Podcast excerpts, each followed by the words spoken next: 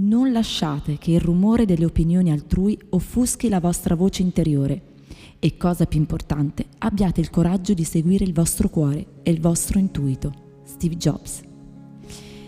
Il cuore è una cosa meravigliosa, anche quando lo pensiamo come organo, oltre che come fonte di forza spirituale.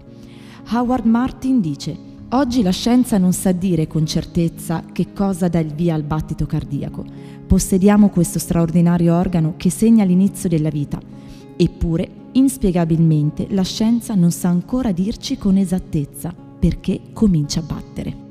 Il primo battito comincia spontaneamente, nel momento in cui nel feto si formano e si moltiplicano quelle unità elementari specializzate che sono le cellule cardiache. Queste cellule battono ancora prima che il cuore abbia finito di formarsi e battono all'unisono. Non c'è alcuno stimolo percepibile né interno né esterno che dia loro il via. Battere è intrinseco alla natura delle cellule cardiache.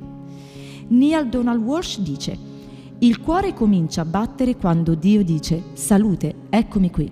La vita è cominciata così e posso provarvelo. Ascoltate il vostro cuore. Il battito del cuore è l'energia della vita stessa.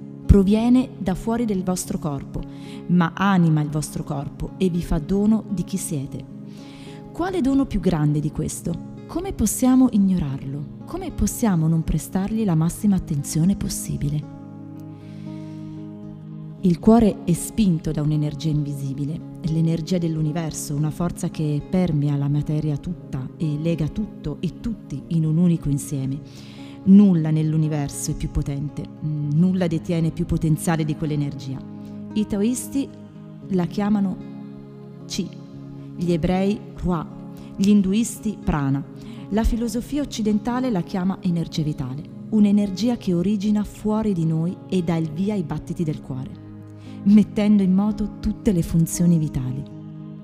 Isabel Allende dice: una volta ho sentito un chirurgo parlare di un trapianto di cuore. Raccontava di aver trapiantato l'organo nel nuovo corpo, cui avrebbe ridato la vita, e che il cuore era come morto, ma non del tutto. Infatti, quando il chirurgo l'ha toccato con delicatezza, quel cuore ha cominciato a battere e a dare vita a quel corpo.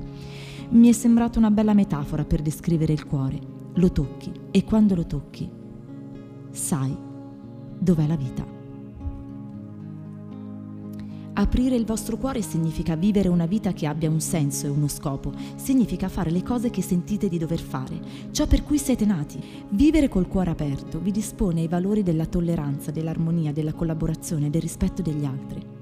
Howard Martin dice: la saggezza del cuore è, in altre parole, la via alla nostra vera forza, a quella fonte di realtà e autenticità che avete dentro.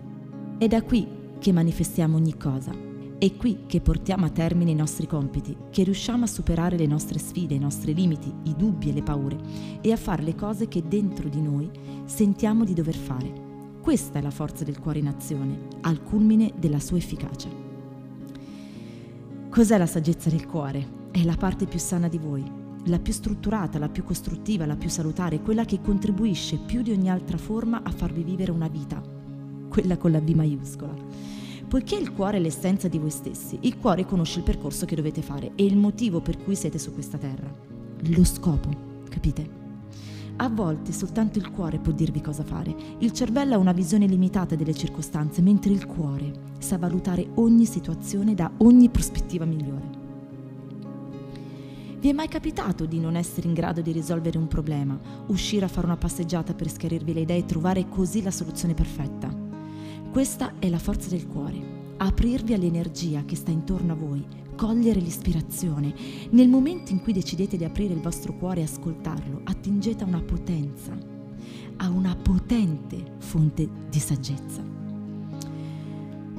Ogni giorno vi offre una nuova possibilità di aprire il vostro cuore. Quando lo fate, notate il buono nelle persone, vedete cose che prima davate per scontate. Non vi è mai capitato. Riuscite a vedere le delusioni in prospettiva, siete più ricettivi nei confronti delle nuove opportunità che vi si presentano. Aprendo il vostro cuore, diventate consapevoli della dimensione più profonda della vostra esistenza.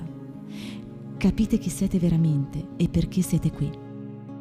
E Cartolle dice: il cuore vi indica la dimensione più essenziale di voi stessi, Non entrare in sintonia con questa parte di voi, vivere come se questa dimensione non esistesse, equivale davvero a smarrire lo scopo stesso della vostra vita sulla Terra, indipendentemente da tutto ciò che otterrete in apparenza. E Deepak Chopra aggiunge: secondo la saggezza tradizionale di ogni parte del mondo, la casa dello spirito è in un non luogo, situato tra spazio e tempo. Si esprime però in un preciso luogo all'interno dello spazio-tempo. Secondo la maggior parte delle tradizioni spirituali, il cuore è la porta d'ingresso attraverso la quale lo spirito trascendente entra nel mondo dello spazio-tempo in un preciso luogo. Neale Donald Walsch aggiunge: il segreto del cuore dell'uomo è che contiene non solo la vostra identità, ma anche quella di Dio, unite in una sola. L'intelligenza divina è nel cuore. Non troverete la vostra anima nell'intelletto. La voce del cuore vi dà accesso alla dimensione divina che è dentro di voi sin dall'inizio. Nel vostro cuore quella dimensione divina e il vostro io più autentico sono una cosa sola. Vi consiglio di fare una meditazione, una cosa che io faccio solitamente spesso quando ho bisogno di schiarire le idee, proprio come ho detto poco fa, che è camminare in silenzio. Ogni respiro, ogni passo può essere riempito di pace, di gioia, di serenità. Basta essere svegli, vivere nel momento presente. Siamo chiamati tutti a risvegliarci, tutti a comprendere chi siamo davvero, e abbiamo solo una possibilità: risvegliare il nostro cuore, iniziare a parlare il linguaggio del cuore, facendo sì che la nostra mente possa diventare il primo capitano, ma il comandante è sempre il nostro cuore. Camminare con consapevolezza è una tradizione di molte culture. Il cervello non può soffermarsi sui problemi e le preoccupazioni quando il corpo è attivo. Fate una passeggiata intorno a casa o nel parco, ovunque vi piaccia, per acquietare la mente e permettervi di sentire la voce del cuore. Camminate a un'andatura tranquilla e prestate attenzione a ogni passo. Ogni passo vi porta al qui e ora. Siete nel momento presente.